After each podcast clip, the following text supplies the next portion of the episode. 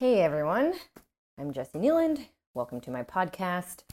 Um, I wanted to record a follow up to yesterday's podcast on self disgust because after I made it, I started thinking, oh my God, there's so much I want to say about disgust in general. So today we're going to just talk about disgust in general. if you listened to yesterday's podcast, you already know that self disgust is a huge part of many people's body image issues because they feel disgusted by their their weight, uh, you know, a particular body part, a feature, you know, something they perceive as a flaw, like cellulite or acne, whatever it may be. Self disgust shows up in somebody's uh, sort of resentful relationship with their body because it really, really is uncomfortable to want to get away from and have a disgust response to your home, you know, your body. You can't get away from it. It's really uncomfortable. It makes people hate their bodies because their bodies are causing them, or at least they perceive them, be causing them to feel so, so uncomfortable. So that's a whole big part of it. And disgust, I mentioned, is a really useful emotion that shows up in order to protect us. And most of the time, somebody who's experiencing self disgust as a body image issue, they are able to name, when, when they really dig into it, they're able to name the toxic thing because disgust is essentially just information that something is toxic, something is bad for you, you should get away from it. That's why we were born with a disgust feeling is it protects us from touching things that will get us sick pretty much. Um, so if you have self disgust, you can kind of name what is the toxic thing here. Maybe it's the person who caused you harm, shamed your body. Um, maybe it's diet culture. Maybe it was your family culture, whatever it is, fat phobia, uh, sexism, uh, the objectification of women. All those are pretty toxic, right? All of those are things that you should want to get away from. So instead of saying, I'm disgusting, you can sort of shift your mindset in that space over towards there is a disgusting thing happening, but it isn't me and it isn't my body. That said, disgust is really interesting when we start looking at other people because there is a certain amount of innate disgust in response to things that tend to carry pathogens like uh, corpses, uh, you know, rotting corpse or something would be something we would all innately want to get away from. And also excrement, you know, vomit. There's all kinds of things that like we just want to get away from pretty innately. And it's because those things carry pathogens that can get us sick. That's all just evolutionarily advantageous. But there's a whole other kind of disgust, which is not innate, it is learned. And that is, and we can call it moral disgust, because essentially that is what we learn is bad, morally corrupt or bad, compared to what we would consider really virtuous and good about a person.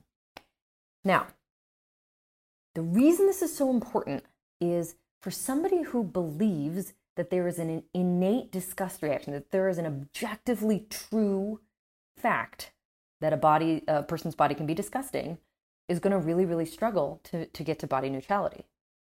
Because if you if you fundamentally believe that fat bodies or jiggly bodies or old bodies are disgusting, you have nowhere to go. You can't feel neutrally about it. If you believe it will cause people that they're that it's toxic to people, right? That you're causing harm to people by by living in this body, that you're you're hurting others. Somehow you're bad for others because of this disgusting body that you have. There is no way to feel neutrally about it.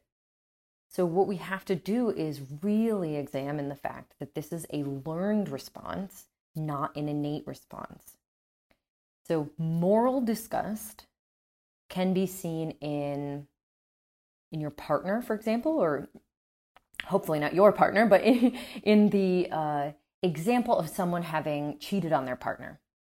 So, if you can imagine, you know, you fell in love with this person, they were so beautiful, you know you you had this whole relationship you you love them you look at them you you desire them it's all just you know really lovely and then you find out they've like been uh, having a whole second life they have a whole second family a whole second partnership in that moment if that person were to try to have you know to like start something up to like kiss you or you know kind of move towards intimacy you would very likely have a disgust reaction I'm being pretty hyperbolic. This is a really extreme example. We we see this all across the spectrum. We see this in really subtle ways too. Like, you know, your partner didn't do the dishes and you're like for the third night in a row and you're really annoyed about it and they they go to try to start something at night and you're like, "Are you serious? Like, get away from me."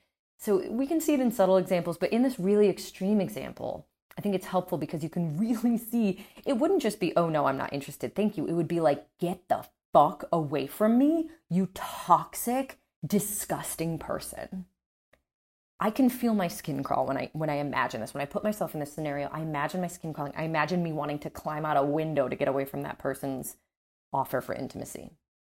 Because that person has now become disgusting. This is moral disgust because there's nothing innately we're not going to catch a pathogen I mean, hopefully, from, you know, from that situation. It's not innate, it's learned. And what we learned is not only is that morally corrupt, that they did something that we believe to be morally corrupt and uh, and just horrible, it makes them a horrible person. They lied, they they broke agreements, they did all of these things that we consider just really bad and unacceptable and also, they caused you pain. They literally are causing you harm as they stand there and, and tell you this. So, there is also that aspect of we want to get away from things that cause us harm, which is disgust's whole job. So, you can feel disgust in a moment like that because that person is the toxin that you are like, no, thank you, get me out of here. And that is where we can really see that it, that it's a learned thing because let's say you were in a culture where uh, well, this example actually doesn't hold up. I was going to say if you were in a culture where this was normal, that everybody had multiple multiple families, then maybe it wouldn't be disgusting. But actually, uh, that would sort of assume that it was all above board, which means it's not harmful. Um, and we can still maybe look at that like if you had a polyamorous relationship, your partner does have a whole other partnership and family, and everybody's okay with it because everybody agreed to it. Now there's no toxin, right? Now there's no harm caused. It is not innately disgusting that that's happening. It's just, it's cool. And it's only cool because everybody knew about it in advance. There was none of this like moral corruption of lying and, and you know, secrecy and cheating and all this stuff. So it's not a great example, but I, I hope that you can just see that there, there's no there's no disgust in the um, the details of the story that's happening. It's in your perception of the person and how bad they are, how morally bad they are in that moment. Um, now, we can also see how this shows up in other aspects of society. For example, um, gay people were seen as disgusting for a really long time. When I grew up in a really small, um, a small and very homogenous town, very conservative, very white, um, yeah, just a, very, very little diversity in my town growing up. Um, I was given the impression, I, I don't think anybody ever said this to me, mind you. This is not like parents say to their children, ew, look, gross, gay people. I mean, that does happen, but that is not what, what usually is what we're talking about. That's, that's not what happened to me. But I still got the feeling that there was something gross about two men together or two women together that being gay was inherently yucky, it seemed. And I gather this from obviously like a million tiny context clues, right? Like the tone of voice my parents used when talking about something in the space of queerness or, or gayness, and any of these little details in the media, um, the way that gay folks were portrayed as like either a joke or, you know, this sort of like really um, exaggerated stereotype so, however, I got there, there was a point in um, early high school, I remember very specifically, that it, that I said to a friend that uh, it was I don't know just that it was disgusting that I was like you know I don't think that I don't think that they shouldn't do it I just think it's it's gross you know like I'm not like anti-gay I just think it's gross. And she was like okay well I, that seems like something to look at. And I was all haughty because I was like you know 14 and right about everything but but the truth is looking back like that did need to be explored because what the hell does that even mean why would i feel grossed out by a concept of two men together or whatever like where did that come from And I can't tell you where it came from because I don't know. Like I said, it's this conglomeration of tiny details that we learn these things. But that's the point. I felt grossed out by something that is not innately gross. How did that happen? I was taught that it is morally sticky, that is morally wrong, that it is just, you know, everybody had this response around me like it's just yucky.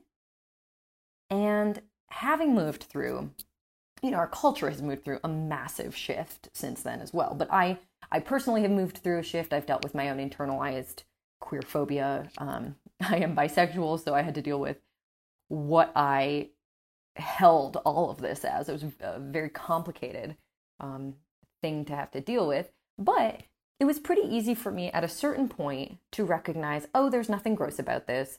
You know, once I had friends who were gay and I saw them kiss, and it was all just like, oh, you guys are just people, and you know, it's it's just normal. It's fine. There's nothing morally corrupt about it. There's nothing bad happening here. There's no toxin. There's nothing dangerous for me. Once that all happened, and that was like I moved to New York City, I went to a theater school, you know, all these things, exposure is a really, really big part of how we learn what is disgusting. Um, representation is a big part of it. So I uh, basically all of this is to say that I got to a point where I was like, oh, it's not disgusting anymore. And as actually it's like awesome. I am a part of it and we should all be fighting for civil rights and you know, like it just became very clear from then on that I had been wrong and I will be I, I will be fighting against that now. So that shows you that what is disgusting can be re- relearned. That it was learned. If it's moral disgust, it's learned somewhere and it can be relearned. Now, I use this example because I think it's really, really clear to see the cultural shift that we've made in the last 30 years. It went from, at least in my experience, and this may not be true of everyone, if you grew up in like a really liberal city with really liberal family, this maybe never was part of your experience.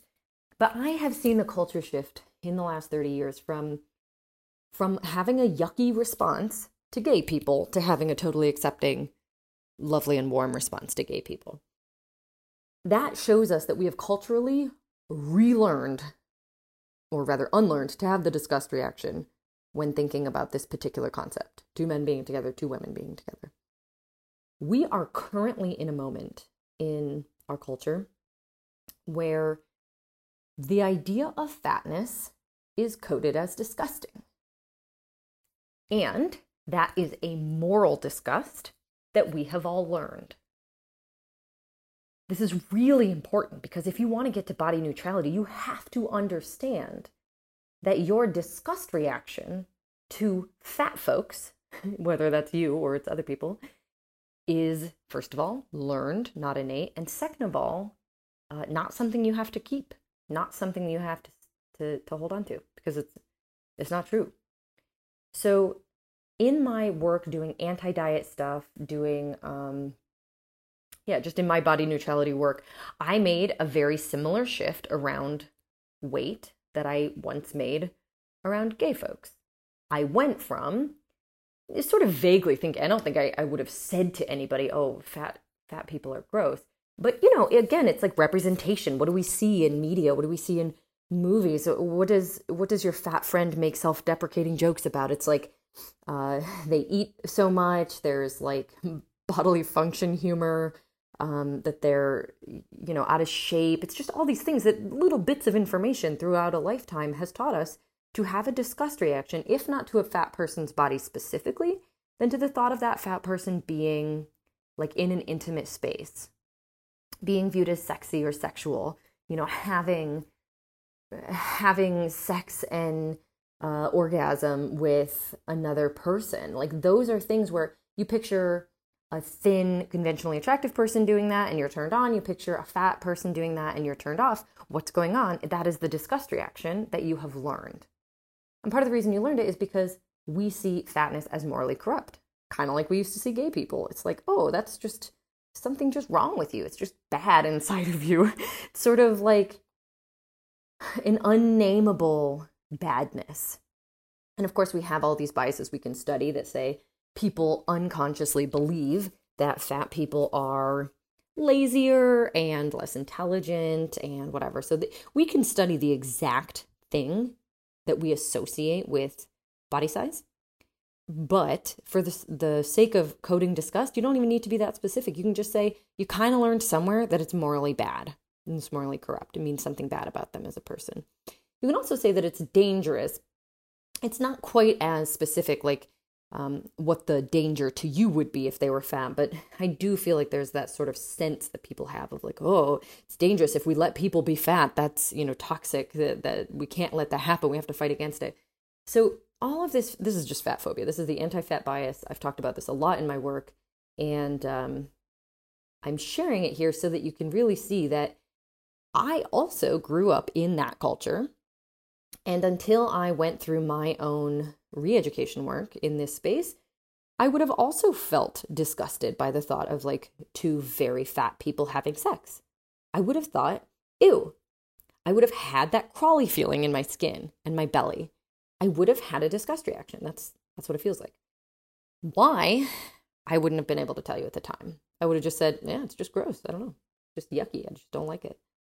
Now I can tell you from the other side where I can have an arousal response from that, meaning, I mean, it depends on the person and the situation, of course, but just like I could get turned on thinking about two thin, conventionally attractive people having sex, I can also get turned on by thinking about people in larger bodies having sex who are less conventionally attractive. This is something that I have taught myself to not have a disgust reaction in the same way that I that I learned, or I should say, I learned um, not to have a disgust reaction to queerness. So this is unlearnable. It's really, really unlearnable, and you have to unlearn it. You absolutely must unlearn it, or you won't get to body neutrality. You can't feel disgusted by another person's body and not turn that on yourself at some point. You might you you might say that all of your body image issues really just come down to you want to feel a certain way, you want to be a certain size, you want to whatever. But you wouldn't necessarily have all of that if there were no other people, right? Like it is still a connected communal experience, body image issues. They are inside you, they are yours, they are personal, but a lot of them, anyway, are about the, the, the back and forth exchange of energy between humans. So you might feel disgusted by yourself and nobody else, in which case, self disgust, that's something you can work through. But a lot of people feel disgusted by others and themselves and they might see someone in a particular body and have that disgust reaction and then start to get really paranoid and anxious that other people are having that reaction to them. Which kind of makes sense. Like, we get really anxious and paranoid about the stuff we secretly do. If you secretly cheated on your partner, you would become really paranoid that they were secretly cheating on you. Why? Because you crossed this boundary. It sort of shows you anything can happen. You know, people are lying. It puts you in a really anxious state because because you did it.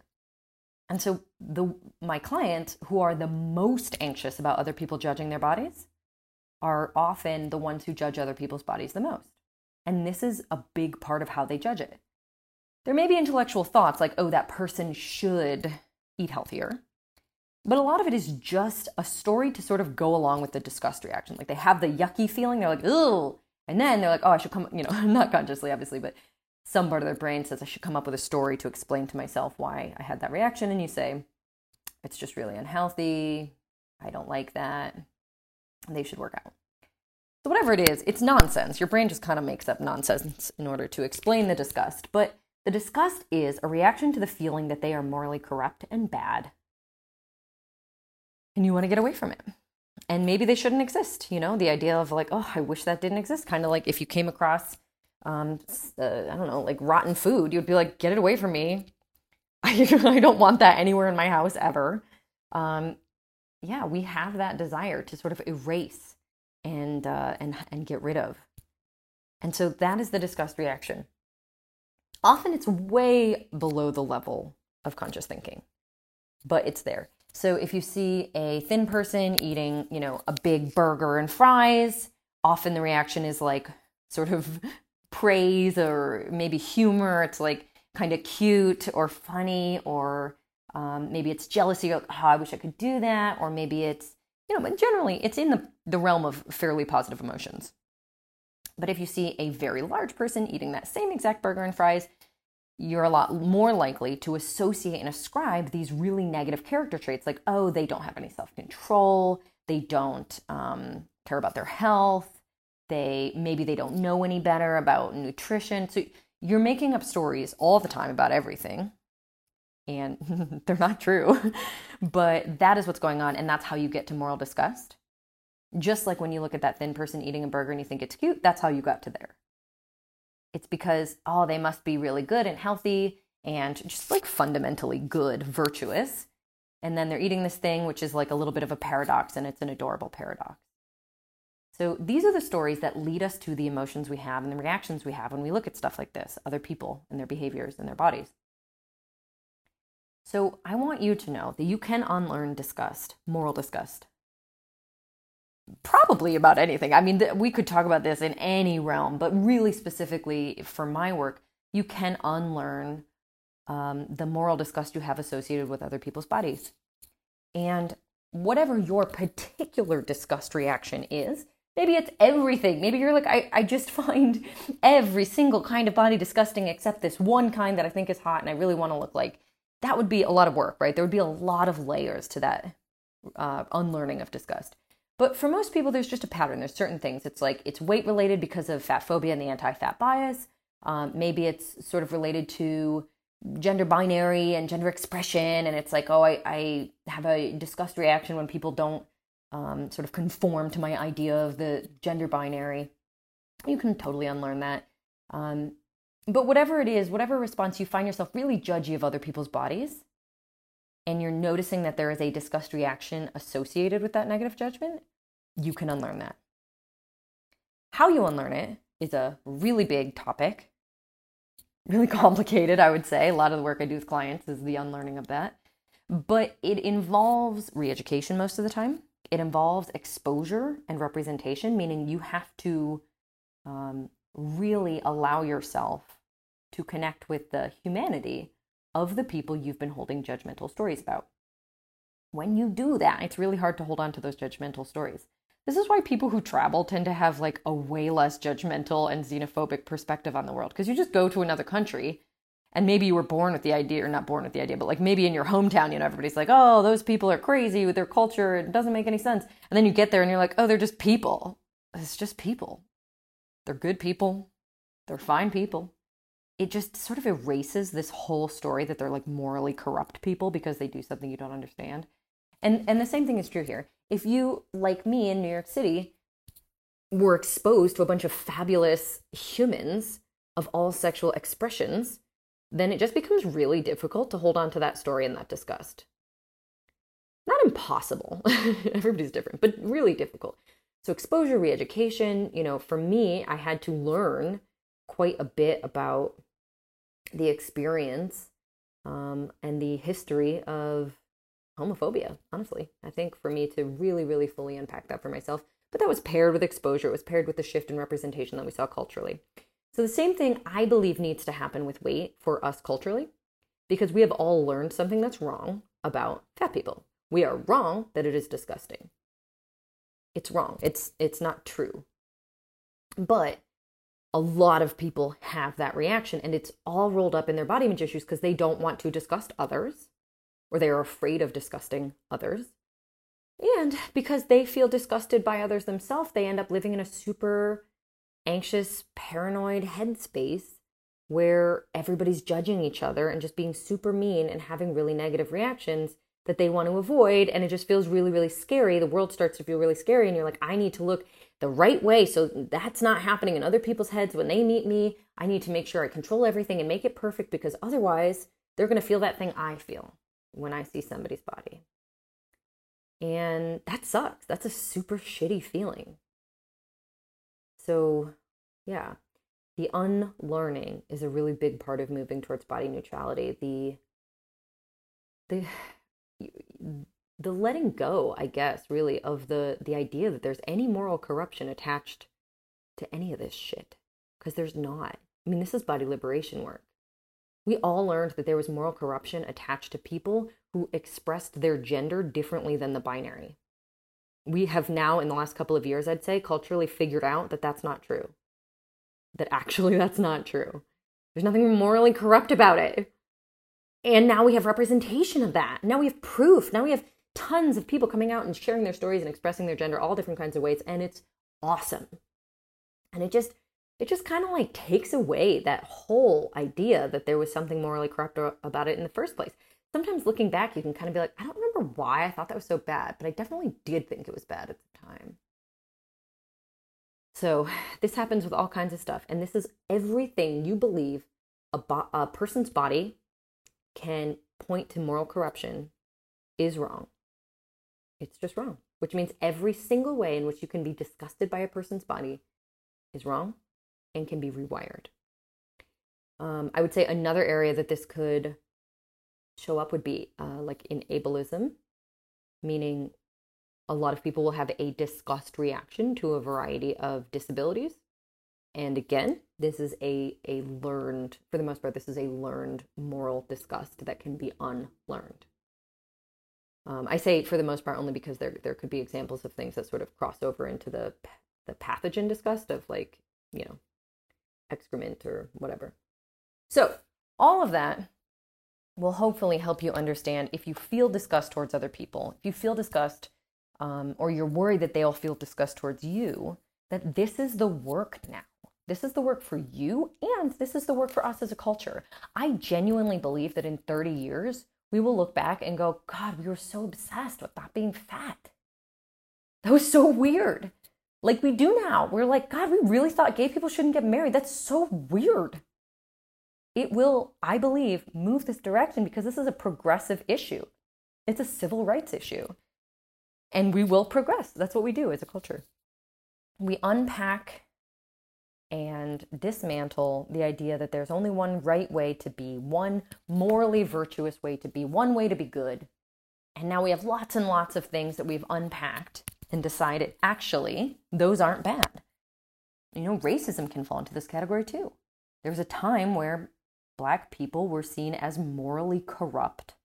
And I would argue that there is still that bias floating around today, much more um, undercover, perhaps, than it once was, but that that is that is that disgust thing, right? It's like, oh, that's they're just bad, just not as good, and that is moral disgust. That is something you can unlearn, and we did in huge leaps and bounds unlearn that idea. We're like, oh, okay, cool. So that was wrong. And we've made huge legal changes over the last 400 years to what everything sort of looks like in that space. Just like with gay folks, right? We made legal changes to represent um, and reflect what we changed culturally about how we feel towards gay people and gayness. Basically, we've just been unpacking all these stories, all these fucking pointless stories about how a person can be morally corrupt and how you can know they're morally corrupt by looking at them. And I believe fatness is sort of this final frontier.